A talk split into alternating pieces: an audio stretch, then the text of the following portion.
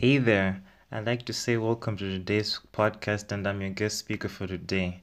My name is Wati Jikopanon, and I'm one of Nasu's guy best friends.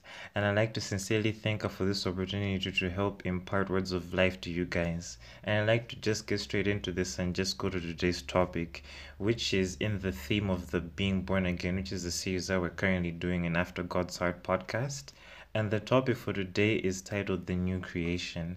Now, a lot of us Christians actually hear this a lot, and we always we always seemingly blessed by this statement. But what exactly does it mean to actually be a new creation? What exactly happened at that point when you were getting born again? So I'd like to like give you some of the thoughts that the Lord placed upon my hearts, and hopefully it's going to help you just the way that these truths helped me. So I'm going to read you my, our theme scripture for today, which is coming from Second Corinthians chapter 5 and verse 17. And I'll read from the Old King James Version, and it says, Therefore, if anyone is, is in Christ, he is a new creation. All things have passed away, behold, all things have become new. Amen. So I like to get straight into it and just give you my three point sermon. so, firstly, the new creation has a new heart. Now, what this essentially means is that we see in scripture that when you become born again, your spirit, which is your heart, is renewed and recreated by the Holy Spirit. And this is very miraculous in the sense that when you become born again, God Himself comes to comes to dwell in your heart. So your heart now becomes sacred ground and it becomes the abode of God. And we also see in the scripture in Ezekiel chapter 36, verse 26 and the Lord tells us that He's going to give us a new heart and He's going to put a spirit within us that is going to cause us to obey Him. And what essentially happens when we're born again is that we're given this new heart. And this new heart replaces the old stubborn heart that just didn't want to do God's will. So essentially, what happens is that when you receive this new heart, you receive new default settings as a person, and it becomes easier to do God's will and to actually do good because it's like you're inward, you're inwardly inclined to do good.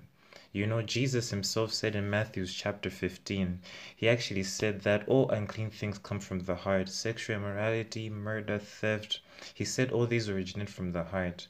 So, what essentially happens when you're born again is that these evil desires that used to you know infiltrate and just to used to prevail in your heart become replaced with new desires that the lord himself gives you.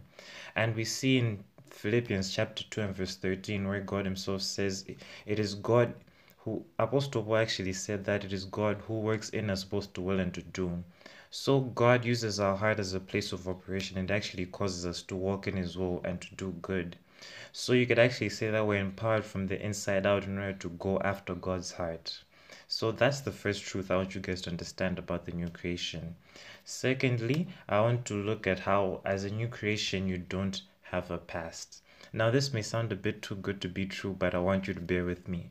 So, essentially, our theme scripture says that all things have passed away. Behold, all things have become new. And at this, when I read this, it sort of struck it sort of brought me to remembrance of Romans chapter 8 and verse 1, which says there is no condemnation for those who belong to Christ Jesus. And also, if you look at our theme scripture, it says that those who belong to Christ Jesus are new creations. So, by deduction, you can actually tell that the new creation is not in condemnation, or there is no condemnation for the new creation. You know, Second Peter chapter one and verse nine also tells us that you are cleansed from your old sins. So, as a new creation, you should really thank God and rejoice because you are not your sins and you're not your past mistakes. And this is a truth that a lot of people don't get and they walk around with a sin consciousness, but that's not the case. Because the Bible also tells us in Psalms that as far as the east is from the west is how far the Lord is how far the Lord himself has put iniquity from us and that essentially is a is a truth and reality of the new creation. We do not have sin. Our past mistakes have been erased. And even when we do make mistakes where we shouldn't be condemned for them. And instead the holy spirit actually convicts us of that sin which is essentially him nudging us and pointing us towards something that's better.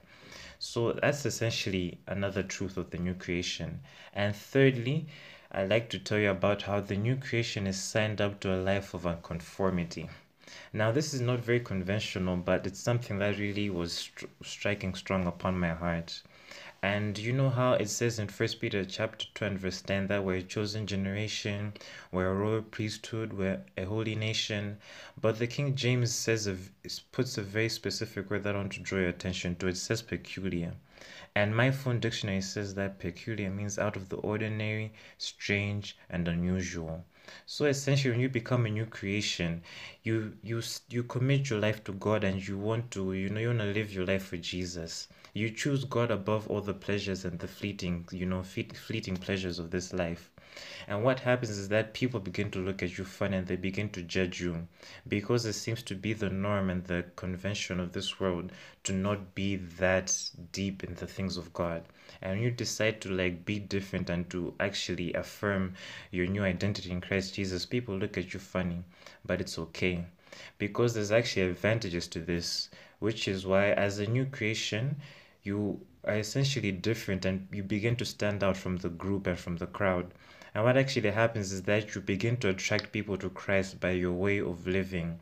People see the way you speak, they see the way you dress, they see the new boldness, they see the peace, they see all the happiness that you're now exuding, and they become attracted to Christ. And your life becomes a beacon for people, and then you begin to bring glory to God through your life. And although there's this positive side, there's also the negative side in quotes whereby people begin to ridicule you and people begin to you know tease you and mock you and stuff because they begin to call you a church boy or a church girl or such things. And i feel like it's okay because at the end of the day you know myles munroe once said that people only throw stones at trees that bear fruit. So essentially it's not a, actually a big deal for people to bear to actually throw stones at you. It just shows that you're actually walking in the right direction.